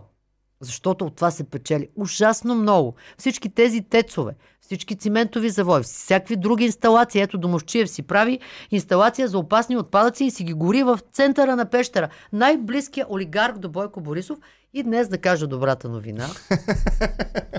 Днес а, имам, а, имаме изключителен успех и повод, и повод за радост, тъй като изправи се и аз като адвокат спечелих делото на Златка Цвеева, председателя на инициативния комитет на Пещерци срещу инсталацията на Домощиев на негови дружества за изгаряне на опасни отпадъци и изграждането на депо за опасни отпадъци в Пещера, тъй като след като Златка Цвеева се осмели да, свик, да събере подписи за референдум, над 3000 подписа и да вдигне темата в публичното пространство, дружествата близки до Домощиев и заведоха дела за 150 хиляди лева. Една обикновена жена, която получава под 1000 лева на месец, да плати на олигарха а, 100 хиляди лева по едното дело и 50 хиляди по другото, за това, че се осмелила, се изправи да каже, не искам да дишам отрови, не искам детето ми да диша мръсен въздух. И за това наказателна акция имах огромни притеснения съда какво ще направи, защото ние сме прави, обаче той е силен. И след една година, ние сигурно сме имали 20 съдебни заседания, днес имаме решение по дело. Спечелихме срещу Домощиев. Днес спечелихме срещу. Домощиев, в неделя ще спечелим срещу Борисов и Пеевски. Е, ми това ще бъде много силна седмица за вас в такъв случай. Добре. Как ще, отпразну... а, как ще отпразнувате това нещо, ако се случи? Ако спечелите срещу всички? Ами няма да има време за празнуване, защото има ужасно много работа, която спешно трябва да се свърши. Ние сме поели конкретни ангажименти. Ето за малкия бизнес какво mm-hmm. правим. Тъй като първото нещо, което ще направим в парламента, което ще е много здравословно за депутатите, е да им отнемем привилегиите. На тях и на министрите. Първо ще ги свалим от автомобилите. Второ ще им намалим заплатите. И затова сме решили, за да има реципрочност, по една депутатска заплата на всички фирми, които са засегнати от пандемията. Няма ли повече Една да депутатска- крадат депутатите, ако им се намалят още заплатите? Ами като гледам олигархията около Борисов, насита няма. Там просто няма предел. Гюлчетата се тъпчат по чекмеджетата и това не спира. така че обещали сме по една депутатска заплата на всяка малка фирма, на а, всяко микропредприятие. Това са си по 7000 лева. Толкова взимат депутатите. Обещали сме а, че всички, които в тези а, смутни и рискови времена се осмелят да започнат собствен бизнес, ще ги подкрепим с две или с две и половина депутатски заплати. Това си 17 000 лева. Ако наемат петима работника за 6 месеца и си продължат бизнеса. Обещали сме, че а, държавата ще поеме половината от осигуровките на засегнатите фирми до края на 2021 година. Обещали сме, че пострадалите домакинства ще получат по 2800 лева. Това са две средни работни заплати. Тези пари в бюджета ги има, ние сме ги сметнали. Те ще струват милиард и 200 милиона. Това ще трябва веднага да го подготвим, да го обосновем, за да стане факт. След това ще променим начина по който се подкрепят засегнатите бизнеси в пандемията. Сега се подкрепят само затворените. И то са смешни пари, и то след много време. Би следвало и в България да е като в Европа. Подкрепяме всички засегнати. Ти може да не си затворен. Обаче, ако оборотът ти е паднал повече от 30%, получаваш подкрепа. 90% от постоянните разходи. Държавата ти плаща 90% от найема, от счетоводителя, от тока, от водата, от сота. Това всичкото трябва да се направи веднага. Внасяме си веднага законите. Слави сигурно ще иска да внесем веднага изборния кодекс. Аз ние сме слушах за... много внимателно, защото това е и за нас. А, ние сме малък бизнес. Ето, мислете, има три, че... дни, има три дни неделя, мислете, мислете. Добре, ами да видим само няколко въпроси тук. Ам, по-забавни в сега за парламента ми е интересно. В новия парламент а, вие сте влизала пред Не, не съм. Не сте все още? Не, не съм, защото имаше... Аз да питам как имаше е Имаше вътре. забрана от а, а, шефката на парламента и от а, шефката на правната комисия, две дами а, да не влизам в парламента, да не бъда допускана. Вие персонално? Аз персонално. Защо? Ами не знам, сигурно имаха някакви притеснения, нещо ги беше страх да не ме срещнат, нещо да не им кажа, но всъщност аз не съм искала вътре да ходя се разхождам, нали, мерси. А, обаче имаше важни а, обсъждания, на които по принцип съм била като председател на гражданско организация. Например, едното беше за а, сметките на парно, за парното. Това си е моя кауза. Нали? А, Борисов каза, намалявам го с 40% природния газ, сега ще ви паднат сметките, те им ги качиха на хората. И когато се обсъждаше тази тема, аз най- най-надлежно си подадох там искане да вляза. Шефа на, на, на, на тази комисия по енергетика каза, разбира се, това не е за първи път, заповядай, но не идва с много хора тук да не почнете да скандирате. Човека прояви смелост, обаче председателката на парламента не. И ме, и ме стопираха на вратата. После а, имаше а, да се обсъжда изборния кодекс. Сега, парадокса в Великобритания да има само 35 секции е и заради това гласуване. Исках да вляза да им обясня защо трябва да ги пипнат тези текстове. Шефката на правната комисия издаде заповед да не бъда, да не бъда допускана. Не, че страдам. А, сега ще, влез, ще влезем през парадния вход. Добре. И ще го отворим не само за нас, ние сега ще го отворим за гражданите. От сега казвам, добре дошли сте. То ще идваме на гости хора, в парламента. Да, така ли? Значи вие може, ще се опитам да убедя да си имате едно комеди студио. То е много подходящо Супер. за парламент. Но освен това, ако имате някаква кауза, ако искате да се промени закон, ето сега а, обещала съм на майките на деца с увреждания а, един от първите закони, които да а, вкараме, да е закона за личната помощ, който беше убит буквално от Сачева ние да си го върнем в текстовете, които заедно извоювахме на палатковия лагер пред парламента. Така че ще отворя парламента за хората и той е крайно време, освен да бъде проветрен от некомпетентност и корупция, но а, а, и, и да бъде отворен за хората. Ще можем ли да хапваме там? Аз съм чувал, че има много хубав стол в парламента. Е, не знам сега в новата сграда в стария, какъв е. как беше? В старата, в стария... В Чувал старата съм, че кебабчетата са били кюфтетата, много ефтини кюфтетата, кюфтетата, кюфтетата, но вкусни ли бяха ми е въпроса? Еми,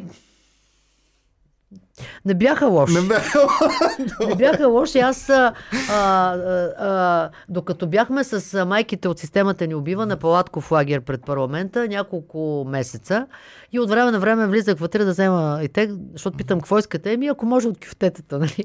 И редовно изнасях от а, стола вътре, защото те не могат ме спрат. Нали? В старата сграда нямаше опция да ме спрат. Просто си влизам. А, и влизам в, в стола, купувам кюфтета и ги ядем отвънка и тогава някои от тези май псевдопатриотите започнаха, тук има кой да ги храни, някой ги финансира, някой ги храни, те ядат, представи си. А това, че депутатите ядат, не беше проблем. Еми, А, интересно. Интересно как... А, на мен ми беше много интересно с майките, как въобще някой имаше смелост да бъде против майките, което е много странно. Ами, а, ние тогава се преборихме. Всъщност, а, а, когато властта ти извади червен картон, Мгм. а то беше още тогава, ти обясняваш някакви неща, които са абсолютно справедливи, логични. Показваш как да бъдат направени, така че да не ощетят държавния бюджет, че да дадат подкрепа на най-уязвимите. Обаче насреща си имаш стена. И се наложи ние да висим пред парламента 8 месеца. И, и накрая, след като всичките обясняваха нали, това колко е абсурдно, колко е... Аз тогава какво чух за себе си? Че този закон за личната помощ е буклук. Ми го казаха на а, тристранката. Тогава казаха на майките, че си използват. Даже не искам да преповтарям какво се изговори по, по техен адрес и по наш адрес. После ходихме да убеждаваме, да се молиме на депутатите, на министри. Значи аз в социалното министерство, докато напишеме закона и сметнеме сметките, тогава Бисер Петков беше, беше министър. Значи аз всеки ден прекарвах по 5-6 часа. И влизах а, а, вече накрая с шут. И скандала започваше от стълбите, защото ние тък му се разбереме и на следващата сутрин вече обратното. Тък му се разбереме. И това всичкото ние го завоювахме. Айде през лятото нямаше проблем да сме навън. Ама после стана есен, после стана зима. Те направиха коледна елха с черни гирлянди.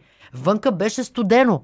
А, тези си стоят на топло и накрая като ги убедихме и ги натиснахме и приеха закона, значи целият, а, всички депутати първо гласуваха за на 100% и второ станаха да ръкопляскат. Вие сте един от най-енергичните хора, който И познавам. сега Откъде пон- толкова много енергия? И сега, понеже ме питате как е възможно, и сега след като този закон беше прият с аплодисменти от всички, и ние плакахме от радост тогава, сега Сачева се появи, новата министърка, която каза, че този закон е някакъв абсурд, че той ще струва на бюджета а той вече е в действие. Беше вече в действие, че ще струва 32 милиарда лева, тя ги е сметнала. Не знам тази жена с математика учила ли, изобщо нещо учила ли, е, така и не стана ясно. И тя го уби закона. Тя просто му отмени най-важните текстове. Така че сега влизаме и си връщаме закона. Той не струва изобщо 32 милиарда лева. Той струва толкова, колкото е необходимо да подкрепиш тези, които са най-уязвими, най-слаби, имат най-много нужда от, от подкрепа. Откъде толкова много енергия имате? Имате адски много енергия а, и, и в разговорите, и в това, което слушам, нали? и, и в това, което гледам, че обикаляте и цялата държава постоянно. Откъде тая енергия? Когато имаш кауза и имаш цел, просто няма какво да те спре. Няма да лъжа, че е било лесно да си излезеш от комфорта. Ти си омбудсмана, националния омбудсман, който всички познават, всички харесват, в чието думи всички се вслушват. И отиваш на улицата, където започваш да убеждаваш хората, че трябва да направим гражданска платформа, че после трябва да участваме в изборите и че това отсрещ трябва да го изринем. Не е лесно. Това наистина а, се изисква много, много, а, много енергия и много хора около теб, които да те подкрепят. Защото ако не беше екипа ми, ние всъщност не сме и толкова много. Обаче, ако не бяха те, имаше моменти, в които аз искам да се махна, обаче а, просто сърце не ми дава и вече се включват още и още хора, които, които вярват в тази кауза. Ами вие знаете ли, а, хората, последните, които а, поеха листите ни в Разград, в Търговище. Значи това в Търговище просто е някакво чудо. Оттам шансове, сега да не казвам, много са минимални шансове. И там се съгласява да стане водач в последния момент, защото, както и да е нещо, там натиснаха нашия човек, няма значение.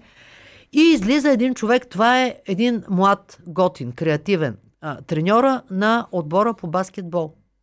Ни поема листата. Ние сме много баскетболна а, формация, защото капитанката на а, националния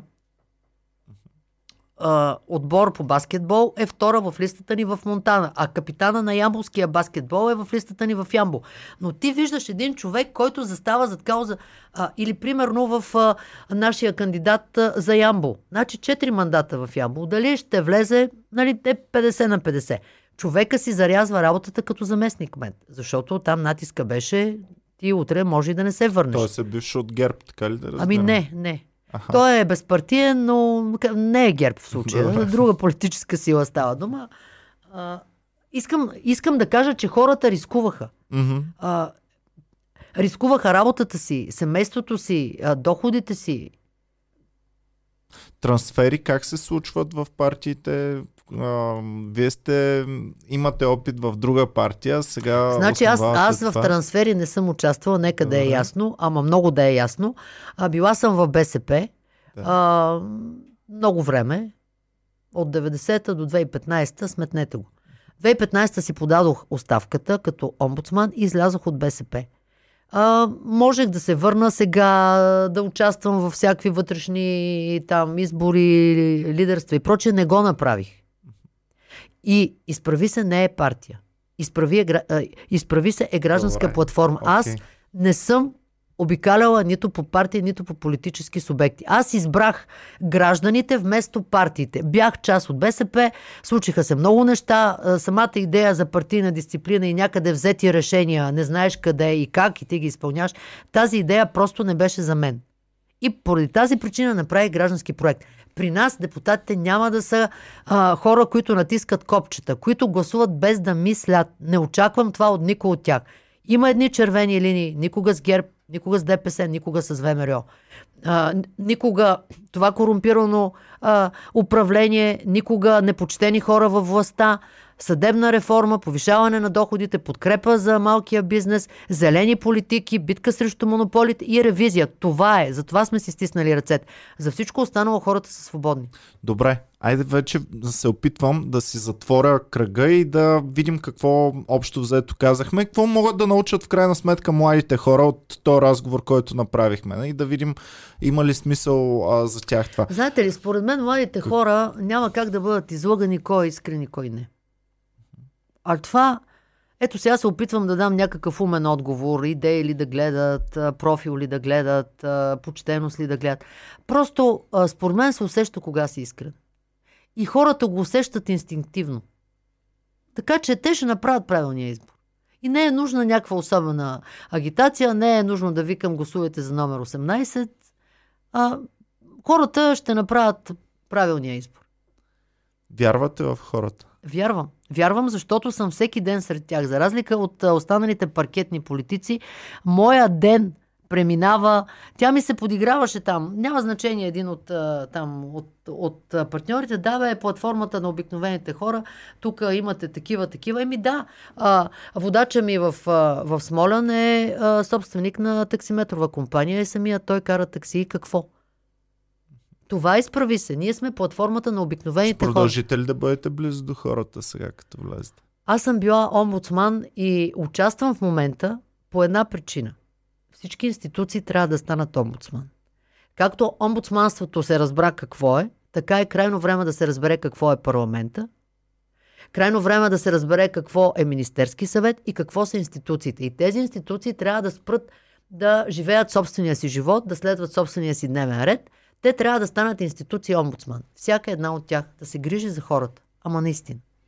Добре, звучи много добре. Мислите ли, че е възможно това нещо? Да, и ние ще го направим. Ще го видите много скоро. То не е за в бъдещето. То започва от 5 април. От 5 април започва трансформацията на институциите. От институции високомерни мащехи в институции омбудсман. Добре, ами много благодаря в такъв случай. Ам, поговорихме си хубаво, видяхме горе-долу и на къде вървят нещата. Думата, която ми остава от всеки един гост, който идва, ми остава по някоя дума. Искрен. И това е което ще ми остане. А, да видим нашите зрители какво мислят по това, по това нещо. Колко от хората, които са идвали са искрени, кои според вас са по-искрени, кои не са толкова искрени. А, вярвам ви, изглеждате заредена с а, енергия. Сега не знам това може ли да се фалшифицира и да, да бъде пробвайте. неискрено, ама Пробайте да сте супер скапани и изведнъж да кажете, вау, почвам революция. а, добре, а, вашия опит а, до този момент от на базата на него ли смятате, че нещата имат да вървят на добре от тук нататък? Имам предвид, смятате, че ще вървят на добре от сега нататък? Надежда ми дадоха летните протести. Мгм. Стотици хиляди хора излязоха на улицата и казаха, не искаме повече така, така, повече не може. Това беше младите, образованите, активните. След като те не искат така, значи така повече не трябва да бъде. Няма как. В момента никой от, от политиците, от хората, които ще участват на тези избори, не може да излъже. Не знам дали го разбират всички. Никой просто няма да бъде оставен да влезе в парламент и да каже, ау, аз много исках да направя това или друго, обаче сега народа така ни подкрепи, сега се налага да подкрепа ГЕРБ или... Значи това няма кой да го приеме. Ще има този път бити с тояги а, лъжци в парламента. Този път ще има.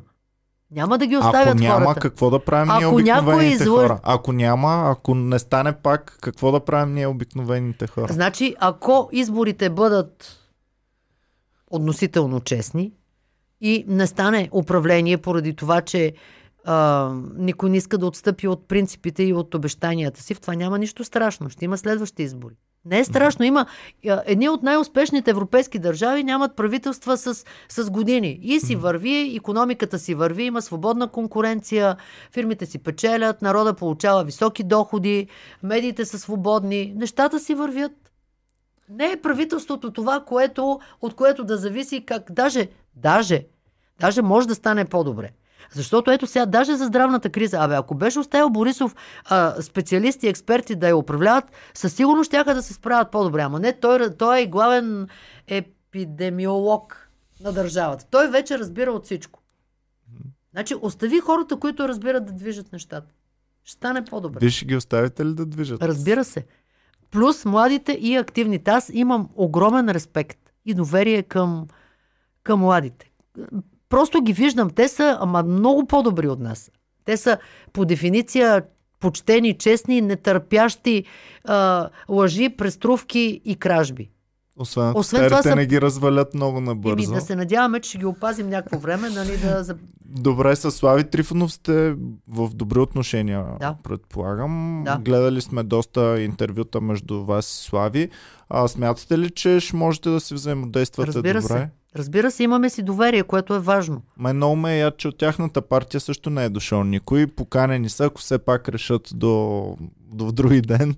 Има все още малко време. А, мислите, че ще си взаимодействате добре, че ще... Да, имаме бъдете- общи каузи, ще застанем заедно за общи каузи. Аз подкрепям Референдума. негово... Да, подкрепям го. Аз а, и моя екип тогава като омбудсман а, написахме закон за, за мажоритарния вод.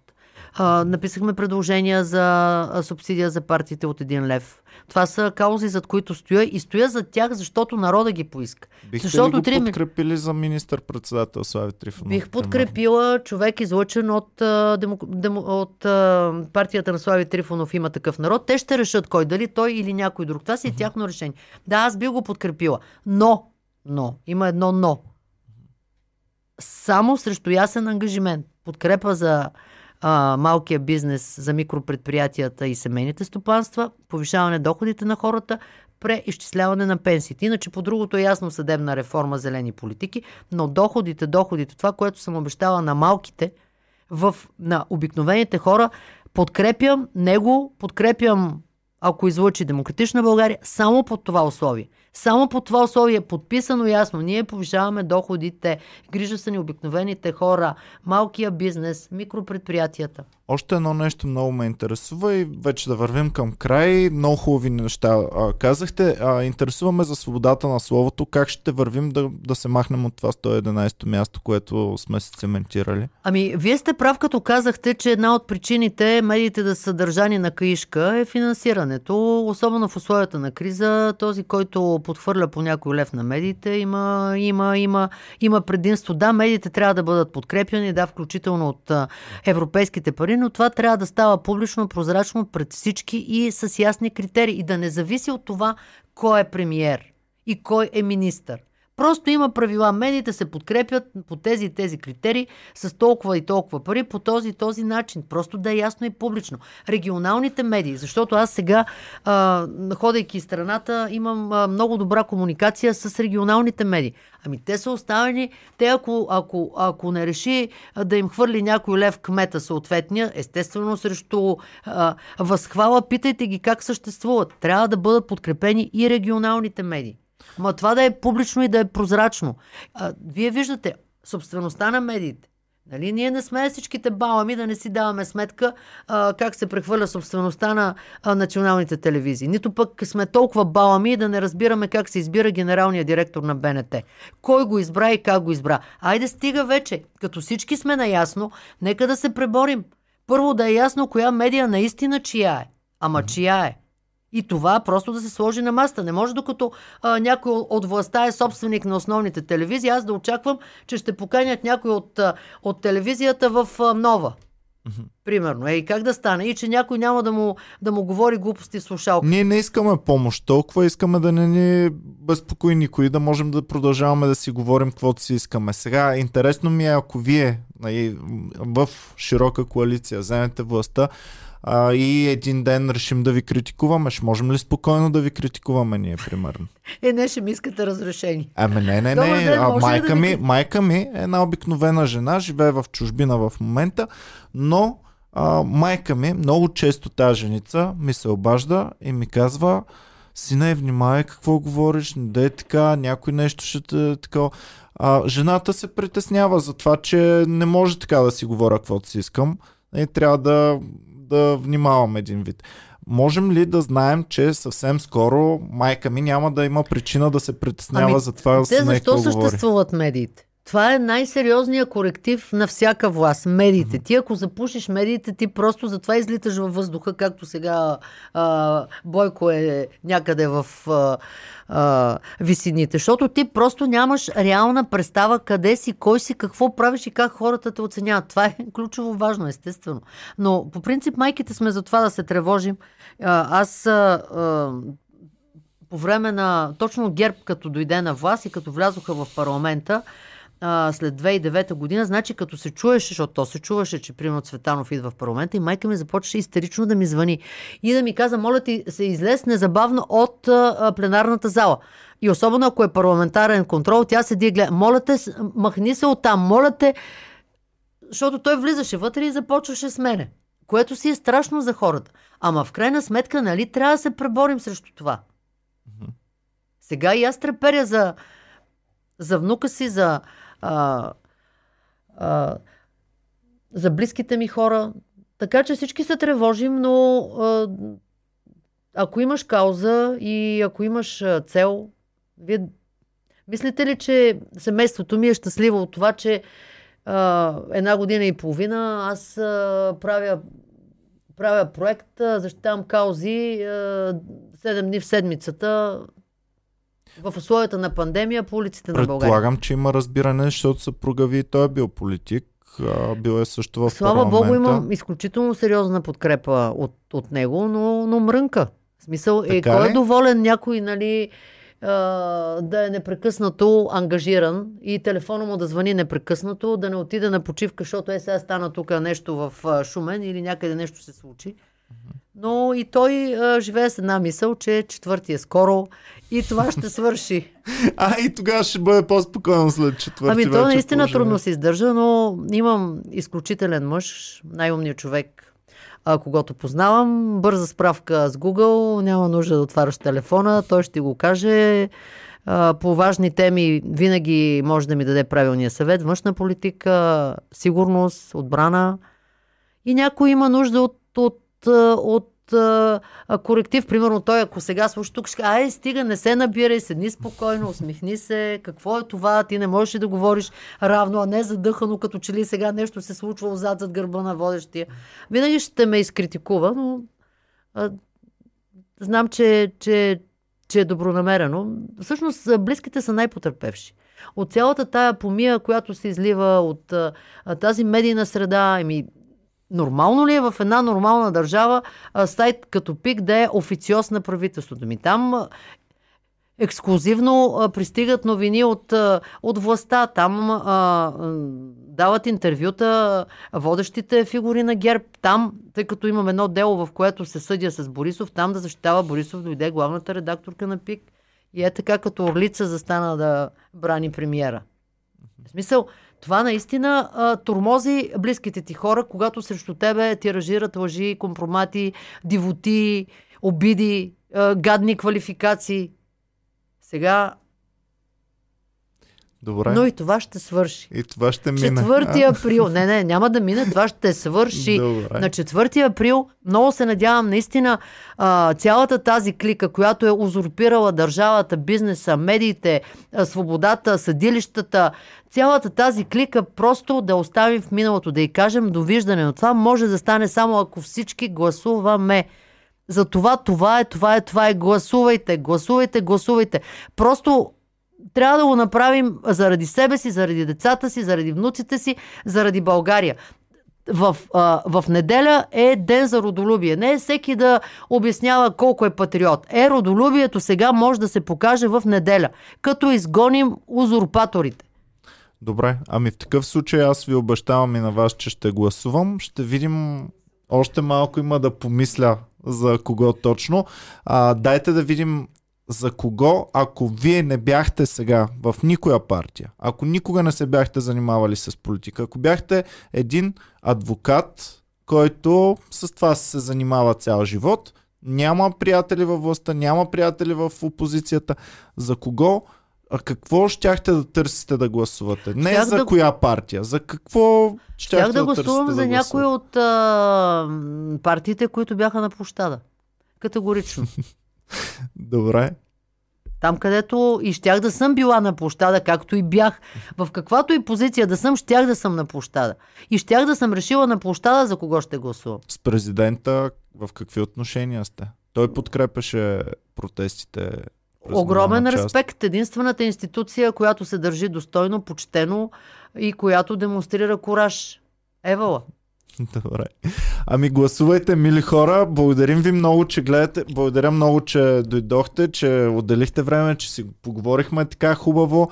Ам, ще дойда, Не беше ако много отворите смешно, първо... А, ама- готино е. То няма нужда да е толкова смешно. Трябва да е готино То просто. смешното е в момента в а, парламента и в институциите. Да, да. А, задължително, като отворите а, парламента, ще ви дойда на гости, ще хапна по едно кюфте да видим дали Добре, сте толкова обещавам. хубави. Тук е екипа, не дейте само да, вие. да, да, разбира се, Тук има и екипа други идва. хора, Да. те също трябва да са нахранени. Задължително, да. Даже ако не дойдат, ще им изнеса, нали? Може по едно Вече ще може. Добре. Взимаш, изнасяш. Хубаво.